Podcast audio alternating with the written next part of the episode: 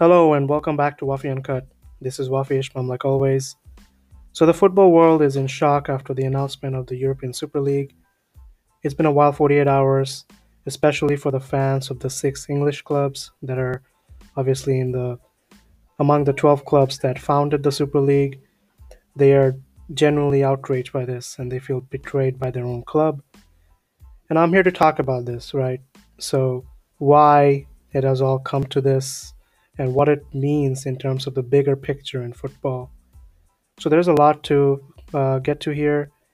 Um, I'm going to divide this into three different parts. In part one, I'll be talking about what the reason is behind the development of the Super League.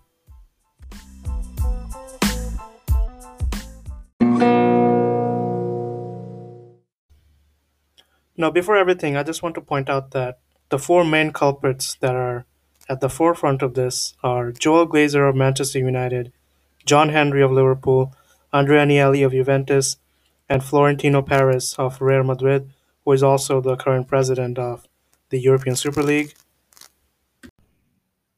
So, why the Super League, right?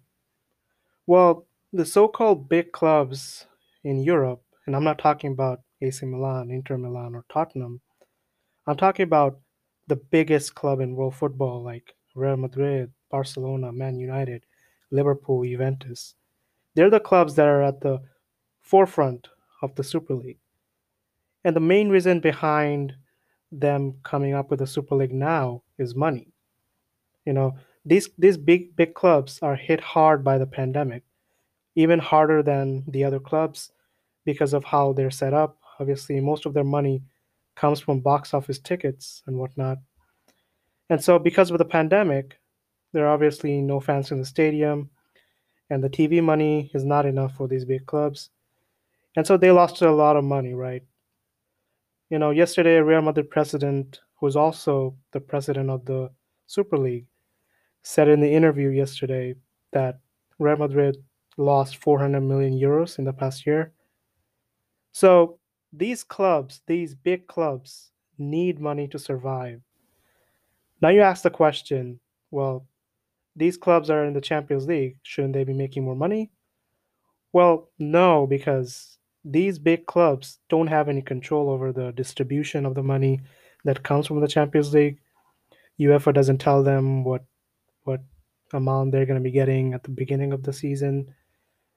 And so the argument of these big clubs is that well, because they generate most of the money for the Champions League, like for example, you know, more people would watch Barcelona versus Juventus than let's say Leipzig versus Spartak Moscow. And so these clubs want a bigger hand in the governance of the Champions League, like the advertisements and whatnot.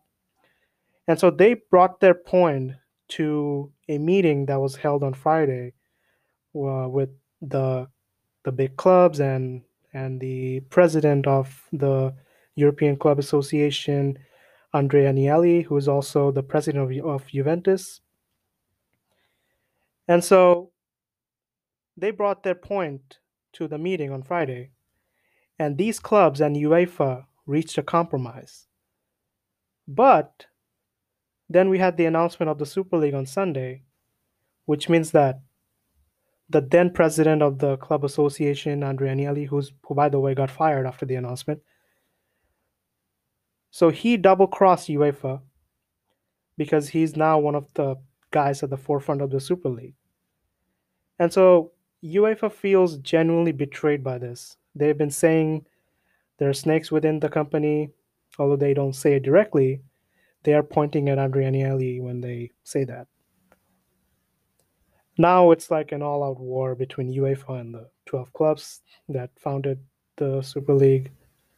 And FIFA and the domestic clubs are in support of the UEFA of UEFA because FIFA said they will ban players from international matches.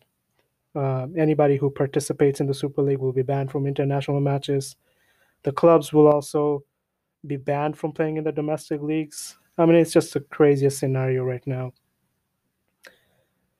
Now, I just want to make one thing clear here. This is not meant to be a breakaway league, right? So these 12 clubs still want to play in the domestic leagues. But now instead of the Champions League, they want to compete in the Super League because in the Super League they can get more control over everything. They can they can get more control over the money they're going to be generating. And so this is just a a breakaway from UEFA, not their own respective leagues. So in summary, this these big clubs want more money, and they weren't getting enough from UEFA, so that uh, Super League is a way to make more money. Now, this obviously is a very serious issue. You can understand why the fans of the clubs feel that they're being betrayed by their own clubs, because this goes against everything that football stands for. You know, football is all about emotions, agony when your team fails to win the title by one point, delight when your team wins the Champions League, excitement for big games, emotional when a weaker side beats the stronger side. You know, the teams are are always fighting for something. For example, Inter Milan are fighting are fighting to win the Serie A title for the first time in like a decade. In the Premier League right now, so many clubs are fighting for a place in the top 4. Why? Because they want to qualify for the Champions League. This is competition. This is edge of the seat stuff. This is what football represents.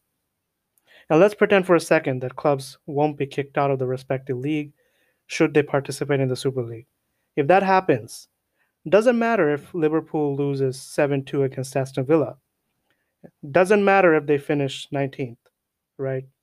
Klopp might as well play the kids because it doesn't matter. They will still play in the Super League next year because there is no relegation in the Super League. Those 12 founding members are going to be in the Super League every single season. So you can kiss goodbye to the competition. You can kiss goodbye to your emotions. That's good. That's going that's going to go against everything that football stands for. If the team teams get kicked out of the domestic leagues, then who, who will watch those leagues? Where will the money come from? You know? How can the small clubs rise to the top? Take a look at Wolves, for example, and their rise to the top. You know, they they were they have been relegated for a while, and then they got promoted in the 2017-18 season, if I'm not mistaken. And now they're they're doing really well. Look at Leeds United; they're doing uh, well too. Look at West Ham; they're fighting for a top four spot in the Premier League. You can say goodbye to all of that. So this has to stop. There's no other way. We as football fans cannot let this happen because this will be the end of football.